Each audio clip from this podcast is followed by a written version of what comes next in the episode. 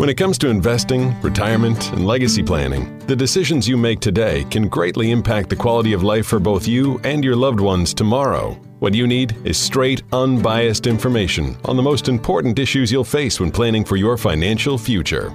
Good news. You found the Growing Your Wealth radio show with Brian Evans. Brian is the founder of Madrona Financial Services, and with his background as a CPA, he brings a unique perspective to the investment and financial planning world. So get ready for an hour full of the most comprehensive financial information on the radio. Welcome to Growing Your Wealth with Brian Evans.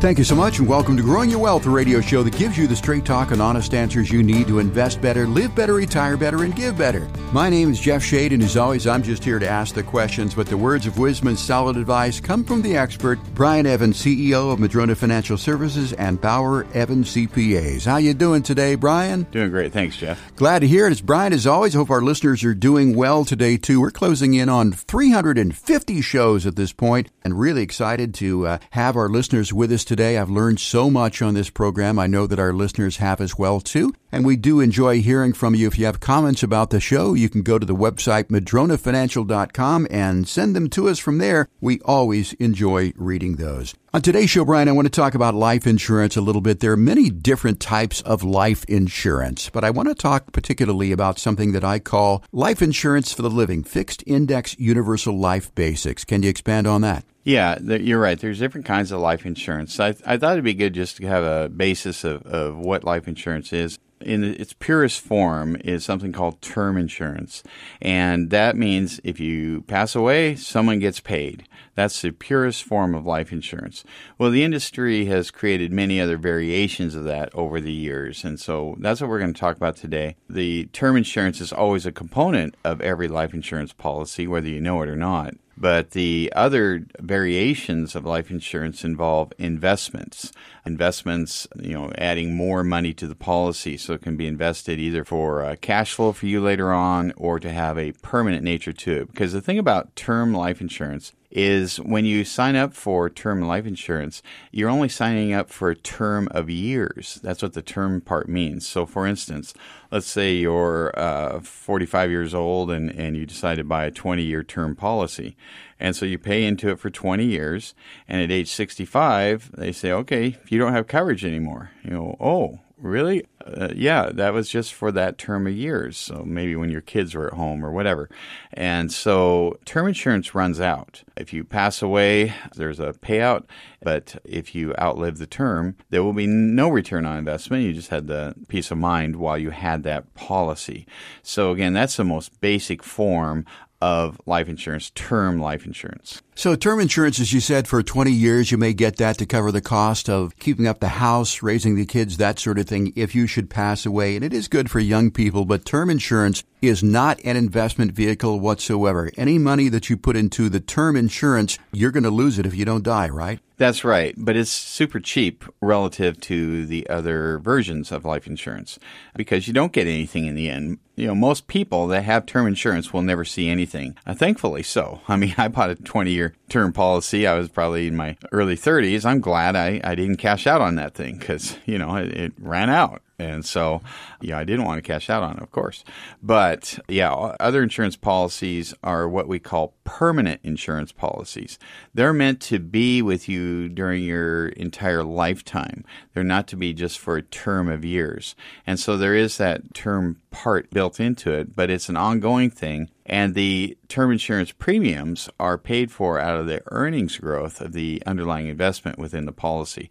So, what we're going to be talking about today is permanent life insurance as opposed to just the term life insurance. Now, most people who have heard about insurance certainly know the term term insurance, but there is something that I've heard called whole life insurance. How does that differ? So, whole life is another version of permanent insurance. There's whole life, there's fixed index universal life, there's variable universal life. All of these have some differences.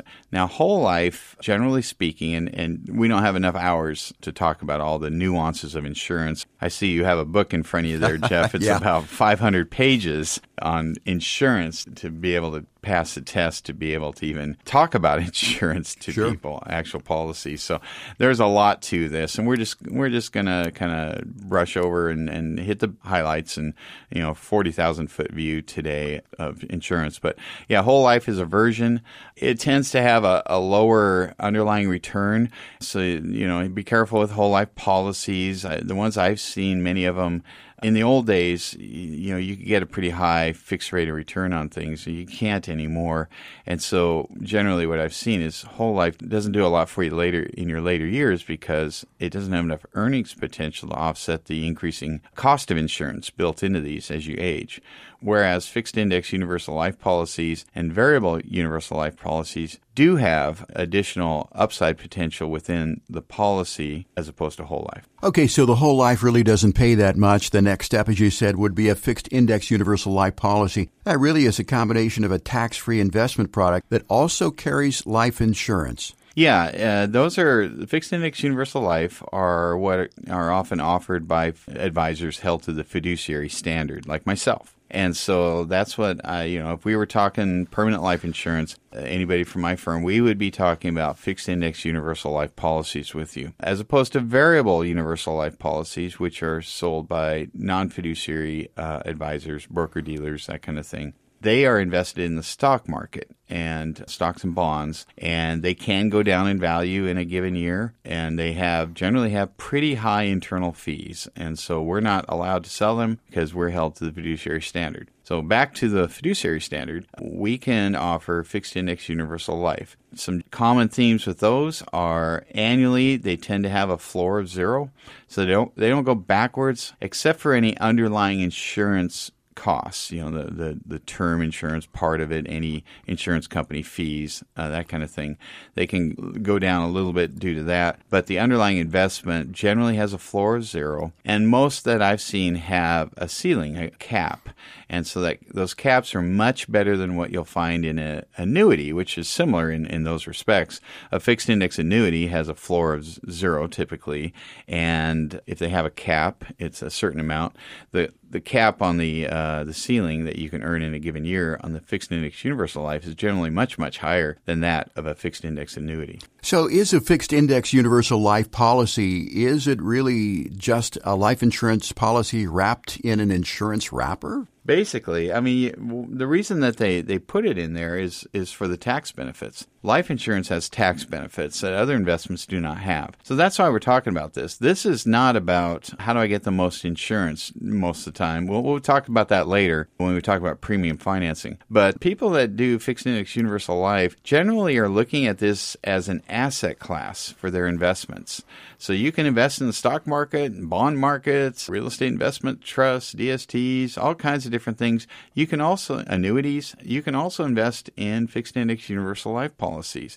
You're going to try and create either a death benefit or lifetime cash flow during your life that is tax free. So by having the life insurance wrapper around this part of your investment portfolio, this piece of the portfolio that's in this, by having it in a life insurance product, you've been able to put that money into something that is uh, potentially tax free. So if you want to create a pension like stream of payments in your retirement and you want them to be income tax free, this might be a solution for you. Is there any reason that you can think of? I mean, why would someone not want to do an FIUL? Well, there are some reasons. One specifically to that person is if you don't uh, qualify, the insurance company can turn you down. Oh, gee, I, I want a life insurance policy. I'm 45 years old. Of course, I've had a heart attack and, you know, I have diabetes and, and other problems. Well, you're probably not going to get uh, underwritten. So you, you may not qualify physically.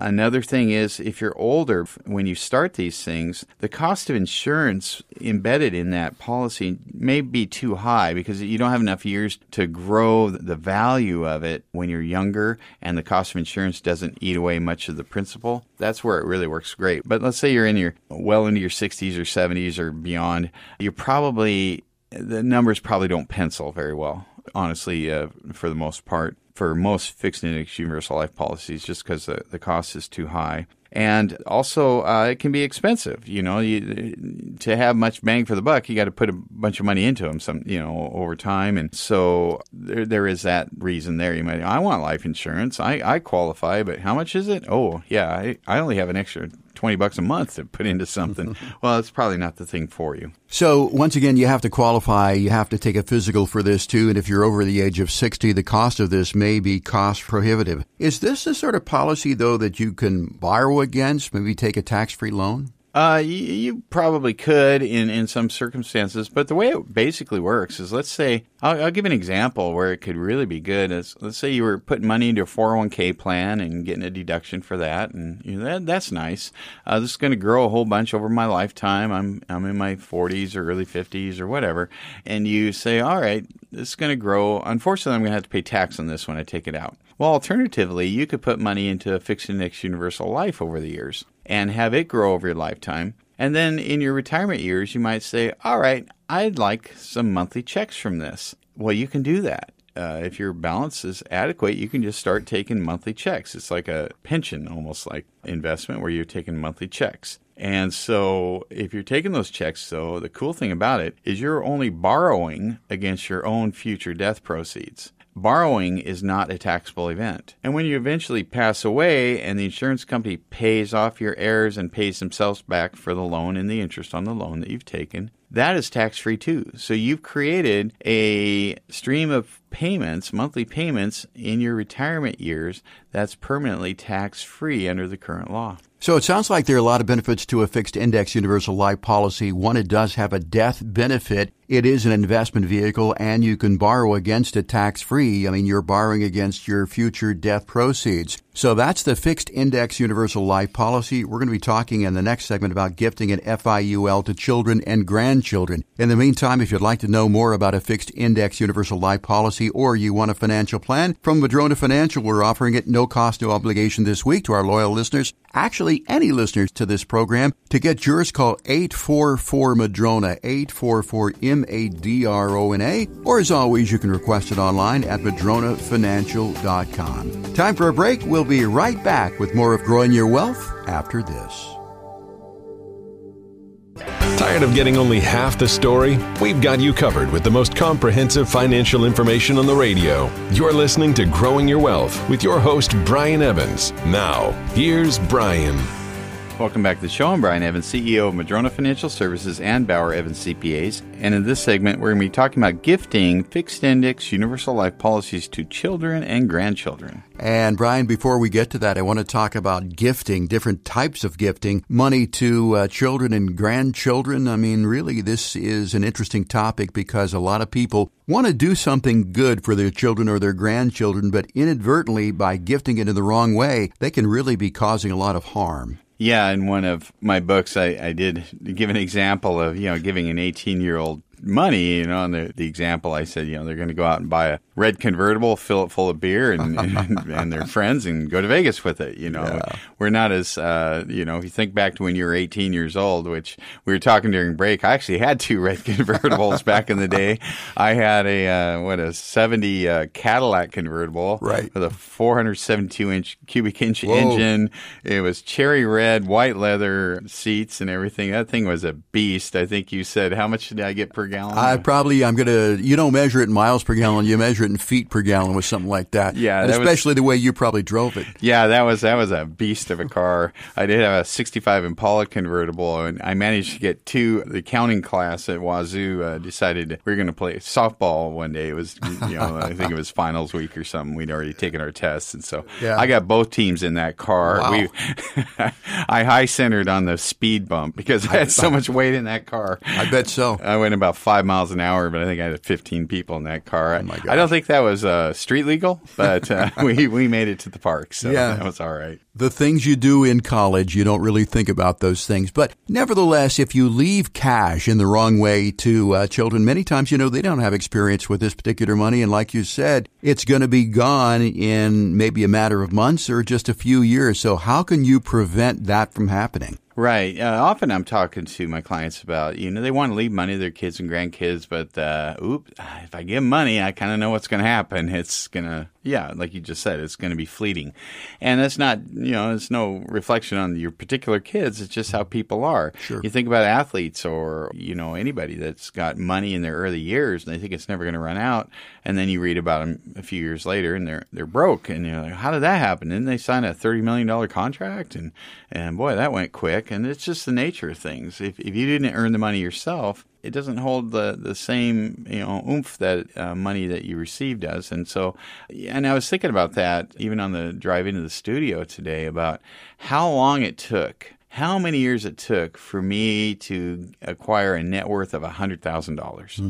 Well, a good chunk of my life, more than half of it. Sure. And so that first hundred thousand was big. Now, if I left a hundred thousand dollars on one of my kids, they go, "Oh, that that's pretty cool, Dad." And they'd have a tricked out car or whatever. Sure. You know, it's no reflection on again your kids. It's just Yeah. you didn't earn it. So I protected that hundred grand. You know, the net worth that I had. It was a big deal to me because I earned it, and I went to the blood, sweat, and tears of the decades it took to get there. Comes a little easier today, but uh, you know, back in the day, that that's what it was. So uh, a lot of my clients are asking, well, how do I gift to kids and grandkids without ruining them? Essentially, because when you all, another thing you think about is a lot of people on the show, uh, I would say, are probably would not vote for uh, a progressive if they had Yep. to vote, and they would not vote for a socialist Yeah, if right. they had a vote Sure. uh, if they were on the ballot.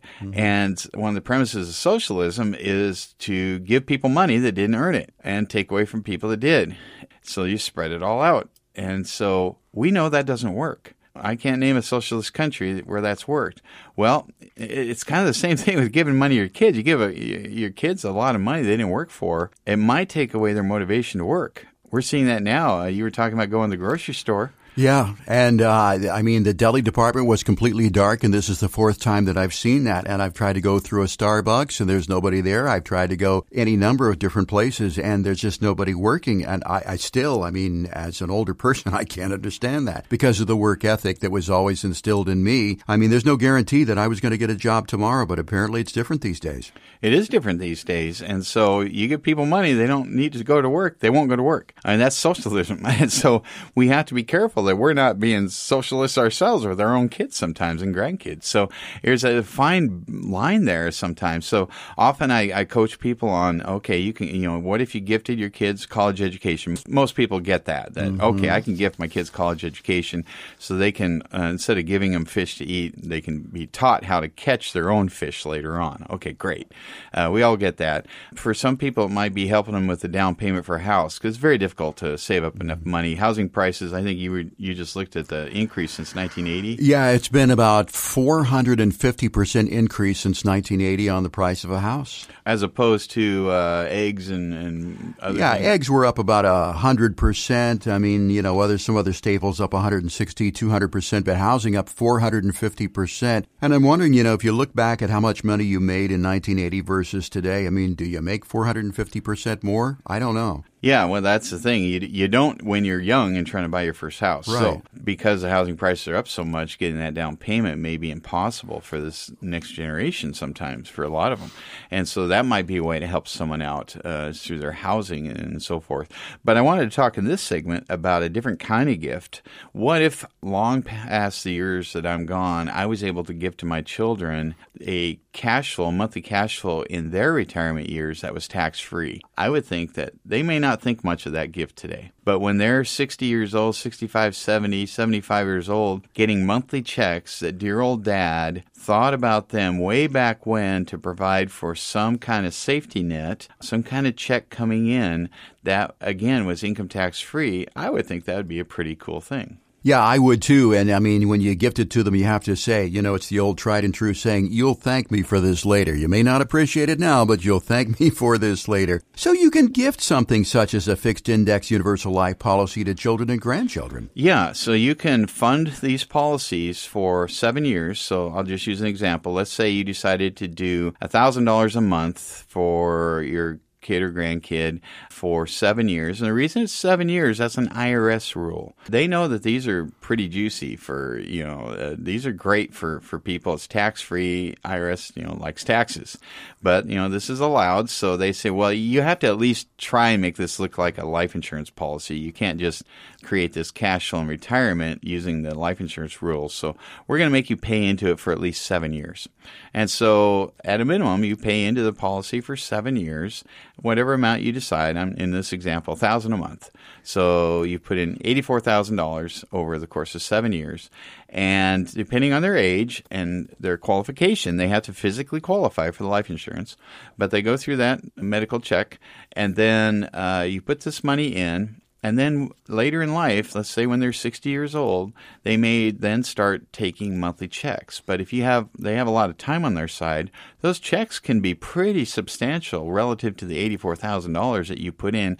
And on top of that, they've had life insurance the whole time, and on top of that, those checks are income tax free. So it sounds like a pretty good strategy, uh, gifting a fixed index universal life policy to children and grandchildren. But is there any reason why someone would not want to do this strategy? Well, you know, the kids would have the ability to say, well, that's nice, but I'm 45 years old, dad's gone. I'm just going to cash this thing out. I, I saw a car I really, really want. Mm. Uh, they could do that. Now, there are ways around that. We're going to talk about that in an upcoming segment here about how to protect that uh, so you don't have that. But honestly, I, yeah, I, I can't think of a good, you know, if, if you don't have the money to put away for your kids, great. But assuming you have extra money and you want to have some provision for them, because I, I think that's great. I, I could give my 20 year old, you know, a bunch of money. And again, it, it's not going to go very far at this point in his life. But I would like to have some peace of mind that I've put something away for them later in life. Because let's say life gets tough. Let's say that the economy suffers. Let's say that uh, we borrow too much as a country and, and things are, are going haywire or whatever. Or maybe they're their job situation just didn't turn out the way they thought it should. Wouldn't it be nice that I would have this peace of mind knowing that maybe I helped them with some housing, helped them with their education, and if everything didn't work out good and all they had was whatever's left in Social Security, which is unfunded right now for their time period that they would want it, whatever's left, I've got some kind of money put away for them in their older years to where they have some kind of safety net that other people don't have. And uh, $1,000 a month put into that probably won't create enough of a safety net for them to live on, but you know, it's whatever the amount is that you can afford. So I've, I've got people putting huge sums of money into these policies for the next generation, but they have huge sums of money to do that with. But depending on, on what you can afford, uh, I really can't see the downside to doing this. So, Brian, this uh, fixed index universal life policy, gifting that sounds like a very good idea, but how do we get started with this? What are the steps to do this? Well, you mentioned gifting there, and so uh, there are rules about gifting. I want to talk about uh, that for a second. Uh, a person can give fifteen thousand dollars a year to another person without filing anything. If it's a married couple, they could give thirty thousand. So in this example, a married couples say, "Well, I want to max out my my gift exclusion. We want to give thirty thousand a year." So you could put essentially twenty five hundred a month into this policy, thirty thousand a year for seven years. If you had two hundred ten thousand over seven years to gift to that your kid kid or grandkid or whatever it is, uh, you could do that without any gift tax implication whatsoever. I did want to mention gift tax. A lot of people go, think that, oh, I'm, I'm maxed out at fifteen thousand a year. I wanted to give my kid one hundred and fifteen thousand. I can't do it, right? No, you can. Oh, I'll pay a bunch of tax, right? No, you won't. If you give $115,000 to somebody, 15 is your gift tax exclusion. You, you can ignore that. 100 is a taxable gift. But that 100,000, the tax rate is zero because currently you have an $11 million exemption or, or if they lower it to 5 million, whatever, you have an exemption amount. It just takes away from that exemption amount. Your tax rate's zero until your exemption is zero. So you can give a, uh, as much money as you want. You may have a gift tax return to file. But in this example, we're talking about gifting to kids or, or grandkids. Let's say you have multiple kids and grandkids you want to set these policies up for. You can do that. And you can be under the gift tax exclusion amount. You can provide for them again way beyond the years that you're even on this earth when they're in their retirement years what a great gift i mean my kids are going to have these and they're going to look back and remember dad to, you know, really thought about them even beyond when he was here in their retirement. And even if they're very successful, you know, they're, they're getting these monthly checks and they'll remember us and they'll probably pay it forward. They'll probably take those checks mm-hmm. and, and put it in their own kids' uh, FIULs if they're still available then. So that, I think that this is almost a no brainer. If, if you're in the situation where you can do this, uh, certainly if you don't have the money, you can't do it. Okay. But it's kind of a no brainer to me that it can make a lot of sense for a lot of people. We've been talking about gifting strategies for children and grandchildren, particularly fixed index universal life policies. Again, if you have questions about this particular topic, give us a call here at Madrona Financial 844 Madrona. And you can also send in your questions online by going to madronafinancial.com. And don't forget to ask for your complimentary no cost, no obligation financial plan. You're listening to Growing Your Wealth with Brian Evans. We'll take a quick break. Be right back with more after this. You can't build a house with just one tool, and you can't plan for retirement without an integrated, comprehensive strategy. If you want to get more information on the Madrona bundle of services, call Madrona Financial Services at 844 Madrona or go to madronafinancial.com. Now, back to more of Growing Your Wealth with Brian Evans. Welcome back to the show. I'm Brian Evans, CEO of Madrona Financial Services and Bauer Evans CPAs. And this segment, we're going to be talking about trusts and specifically irrevocable life insurance trusts. And Brian, we've heard those described as ILITs, and we're going to be getting into that. But let's start back with the basics. Let's first of all talk about what a trust really is. Yeah, there's two kinds of trusts, basically. There's revocable living trusts and irrevocable trusts. So, revocable living trust is akin to a will. And so, you can either have a will or revocable living trust. And if you have a revocable living trust, that's basically a way to try and avoid probate upon your passing. So, it's it's essentially a will, but uh, it's it's a little bit different. And you can change the terms of it and so forth uh, as long as you're alive. Now, an irrevocable trust, of course, the word irrevocable means once it's set up, it's its own entity. You can't just change it or take the money back. You put money into an irrevocable trust, you can't go, oh, you know, I changed my mind, I'm going to take it back. It's not yours to take anymore. The trust provisions will provide for how it's treated. So we're going to talk about an irrevocable trust where we're going to fund this trust that is no longer your asset once you gifted it. We're going to fund it with a life insurance policy. Okay, so revocable, obviously you can take it back. Irrevocable, you can't. So let's talk about the irrevocable life insurance trust or the ILIT. This actually can accomplish multiple objectives, can it? Yeah, it can. And so in the last segment, we were talking about how to gift a fixed index universal life policy to your kids or grandkids. And one of the negatives to that was, well, what if they decide to cash it out and just take the money and not have it around for their later years because they saw a really cool car they, they wanted to buy? And so, yes, this happens. And so one of the ways to protect that is to put it into trust. So they're not the trustee. They can't make that decision to take that money out the trustee is is instructed not to do that.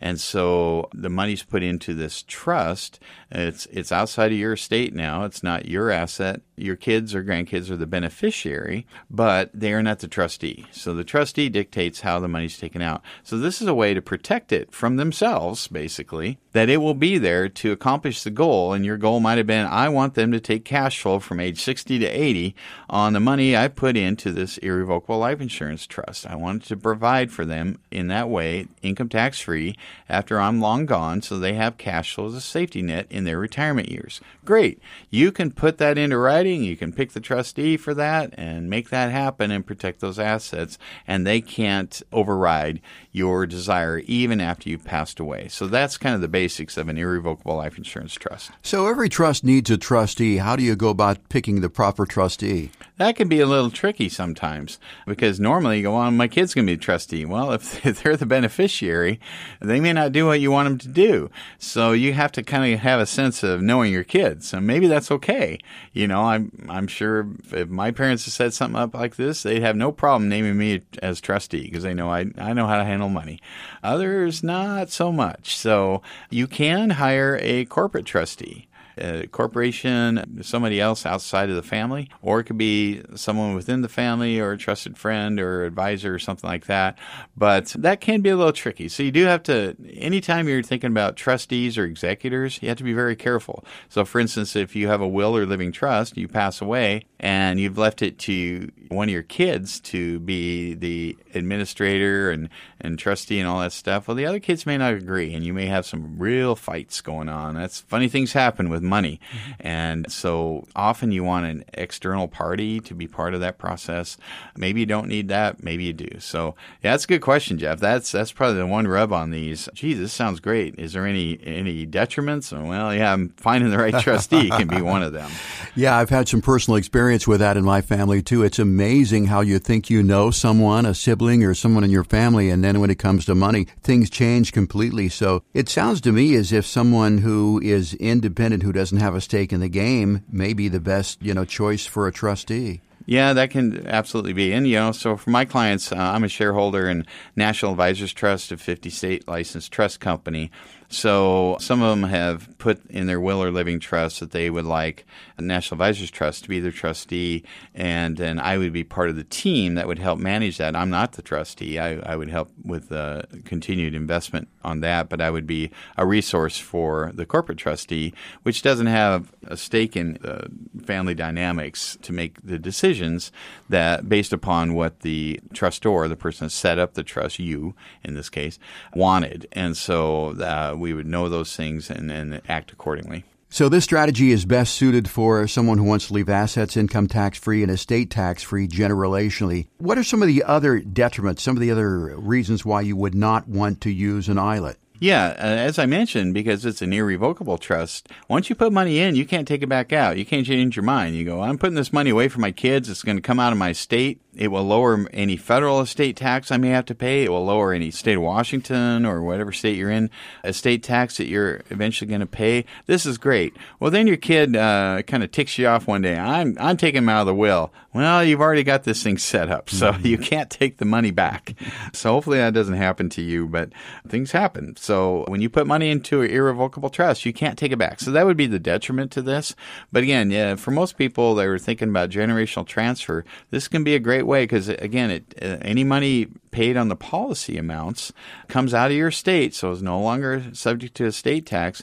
And when you pass away, the life insurance uh, is paid off to the trust, and that's income tax free because life insurance is not taxable. So you've been able to transfer money to next generations uh, protected from income and estate tax, lowering your own estate tax if you have that. So it sounds like a great strategy, and the question comes to mind okay, I'm all in on this. This is something that I want to do. I can see the benefits of it, I can see the detriments of it, but the question I have is how do I get started? I mean, how do I begin to form a trust, whether it's revocable or irrevocable? Yeah, first thing uh, we talk about on this show, you should get a financial plan done because uh, you may think this is great and you love it, and I do a plan for you, or one of my advisors does, and we go, uh, this isn't in your best interest. Uh, you won't have enough money for your own retirement. I want to take care of my client's retirement before I worry about uh, leaving money to the next generations generally. So we got to make sure it's the right thing for you. And we're going to pick it apart and try and figure out why you shouldn't do it. And if we can't find that, then okay, then we're left with why you should. And so these are complex things. These are not for anybody. Uh, don't go to the financial person, uh, you know, in the strip mall to try and figure this stuff out. It's probably not going to work out for you.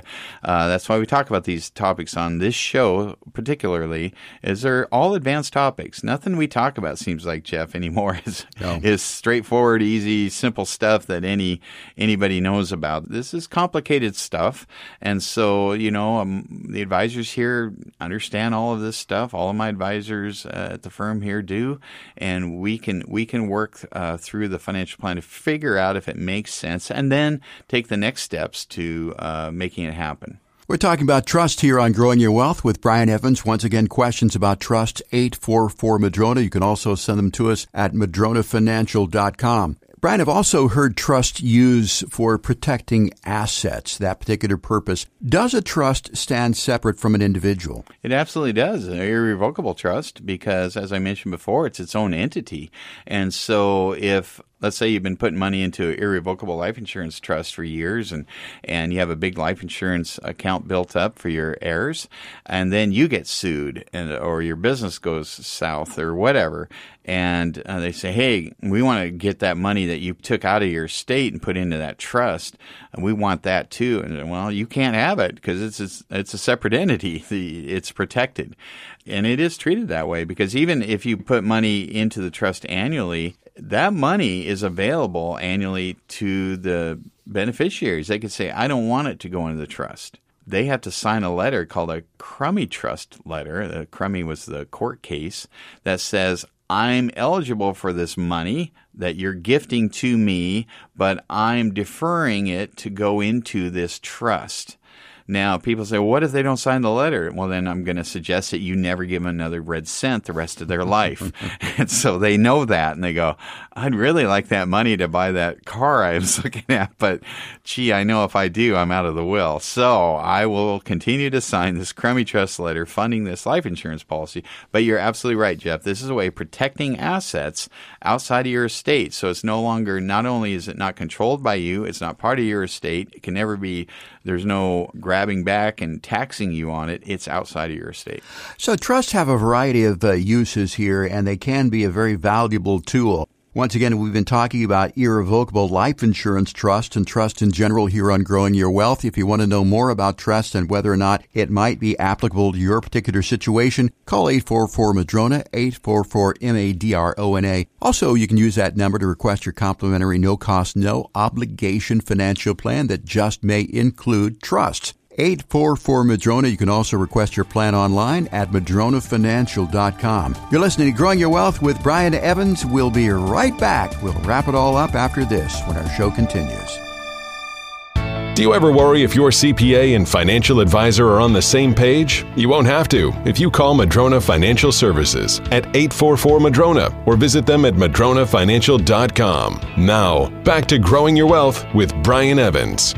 Welcome back to the show. I'm Brian Evans, CEO of Madrona Financial Services and Bauer Evans CPAs. And this segment, we're going to be talking about premium finance fixed index universal life. And Brian, over the years that we've been doing this show, I have heard you talk about premium finance life insurance policies, and the only thing I know about them, so I'm to be with the listeners on this, the only thing I know about them is that they're not for everyone. Can you explain that? Yeah, I'll have to apologize uh, for this particular topic. I, you're right, I don't bring it up much. I, I bring it up, but I don't talk about it because there's very few people that this will apply to. And so most of this show, you know, there's a lot lot of concepts we talk about, and it's not not every concept is going to apply to everybody. This is one of those cases, but the ones that it does apply to, it can be very very important. In fact, this is probably my favorite thing when it works.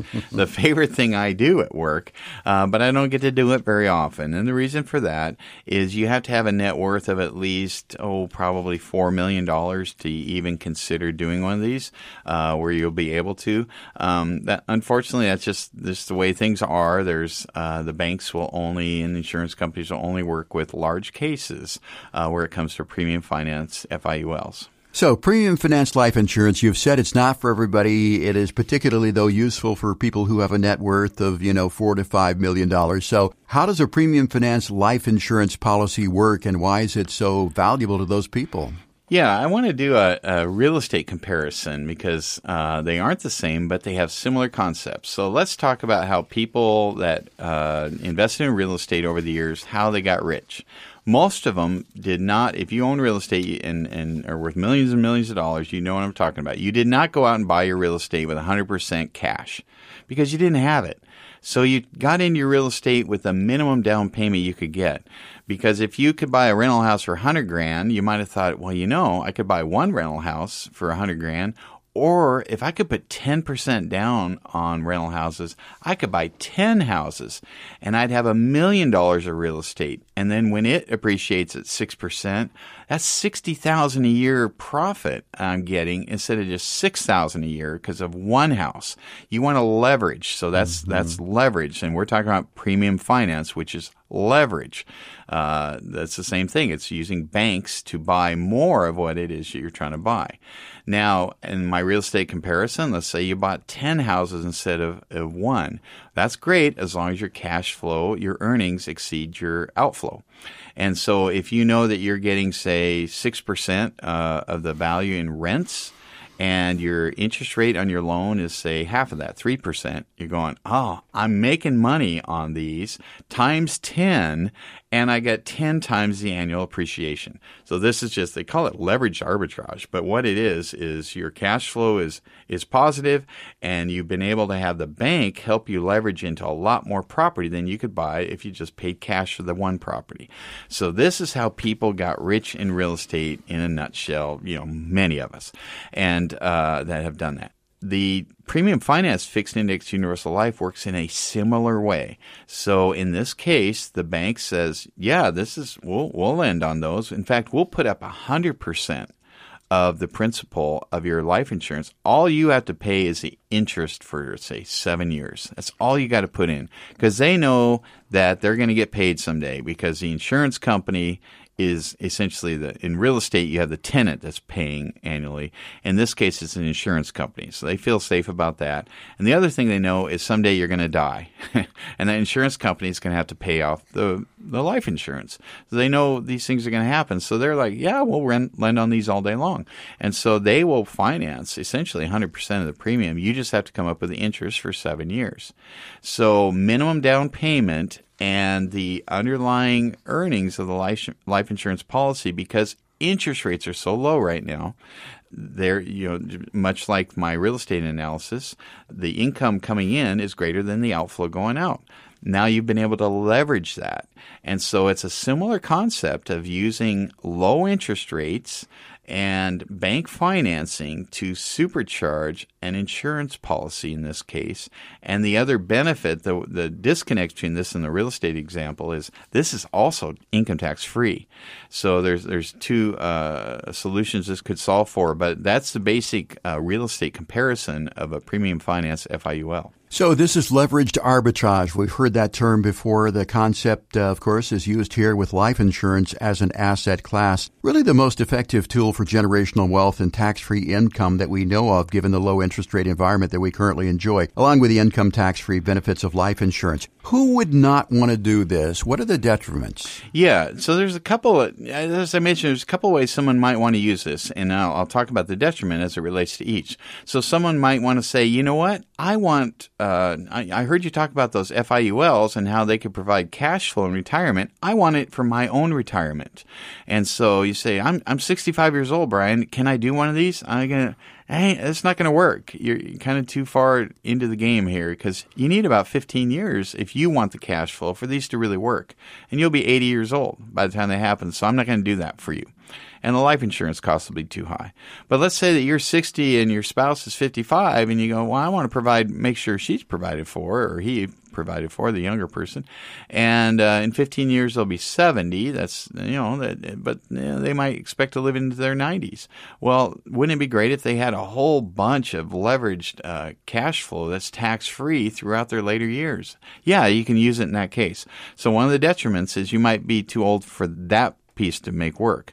Alternatively, these can be a very good vehicle for generational transfer. So if you're able to take a sum of money and leverage that up with the bank financing and put it into a trust, like we talked about in the last segment, you can put a big chunk of money into this and have it, again, leveraged so you have a massive life insurance payoff that's tax free, income and estate tax free for your heirs outside of your estate that's been, again, leveraged through the use of bank financing.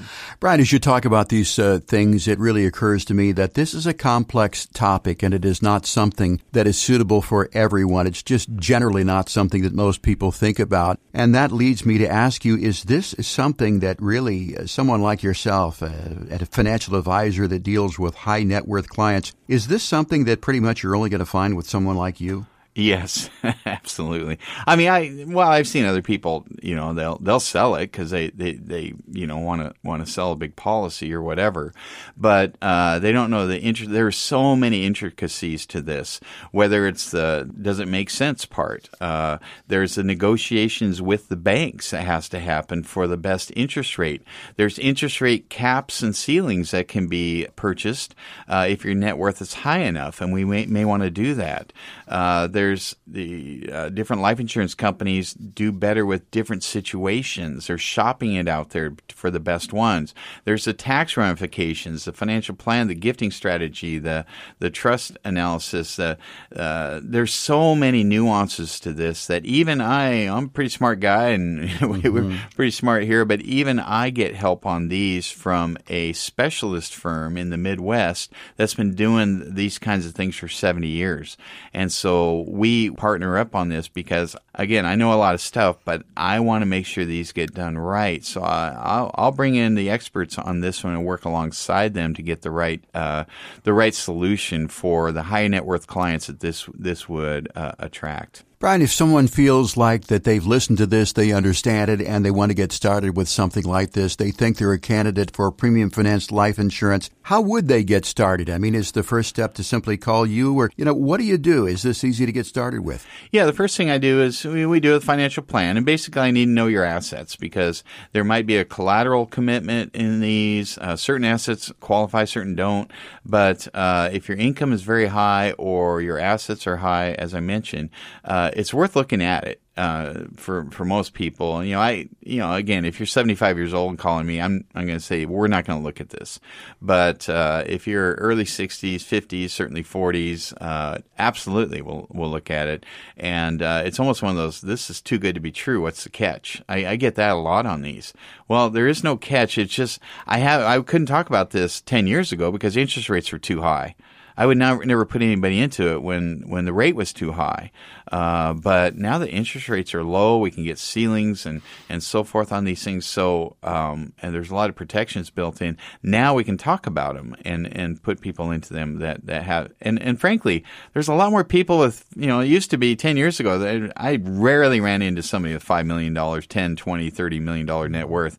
Now, because, you know, the last 10 years have been pretty good, especially in Puget Sound, I'm running into a lot of people that have those kinds of net worth figures. They'd never heard about this stuff before. Maybe they heard about it, but didn't have it explained to them properly.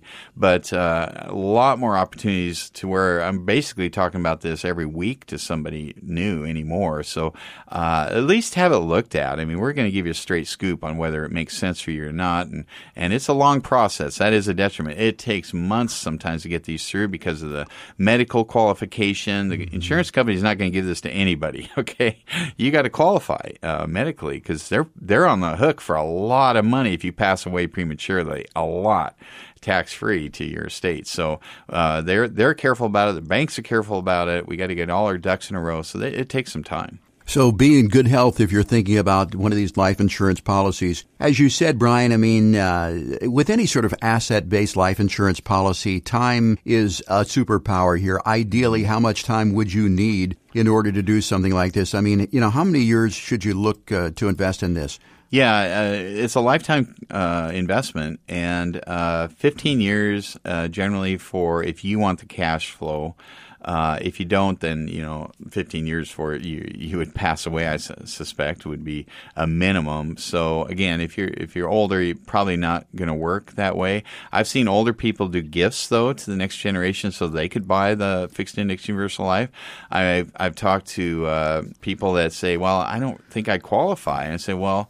This wouldn't be you then it would be your spouse. Oh yeah my spouse is totally healthy and, and younger than me. Yeah it, it'd be your spouse's uh, policy not yours. It, it doesn't have to be both of you or or it would be the one that has the best rate, the best rating, that has the lowest cost of insurance built into it, that's younger, that, that kind of thing. So there are, again, many nuances as to how these can be used, but I have never seen anything in, in my entire career uh, when the situation is right that could potentially yield as much tax-free cash flow for your, your own estate or the generational transfer outside of your estate. We've been talking about advanced life insurance topics here on Growing Your Wealth this weekend. If you like what you heard, you want to find out more about that, and if you're a candidate for some of these products, simply give us a call here, 844 Madrona. There's always someone to answer the phone for you, 844 Madrona. Get your questions answered, and as always, there's a no cost, no obligation financial plan that you can take advantage of by calling 844 Madrona. You can also request it online at madronafinancial.com. Out of time for this week, Brian. Thank you for your time. I want to thank our listeners for their time as well, too. Get out there, have a great weekend, enjoy this great part of the country that we live in. We'll see you next week for another edition of Growing Your Wealth. No statements made during the Growing Your Wealth radio show shall constitute tax, legal, or accounting advice. You should consult your own legal or tax professional on your individual information. Brian Evans of Madrona Financial Services is licensed to offer investment advisory services through Madrona Financial Services LLC, an SEC registered investment advisor. Insurance products are offered through Madrona Insurance Services LLC, a licensed insurance agency and an affiliate of Madrona Financial Services. Past performance is not a guarantee of future results. Investors cannot invest directly into indexes. No investment strategy, including asset allocation or diversification guarantees a profit or guarantees the avoidance of loss. Financial planning is an important tool that does not guarantee specific outcomes.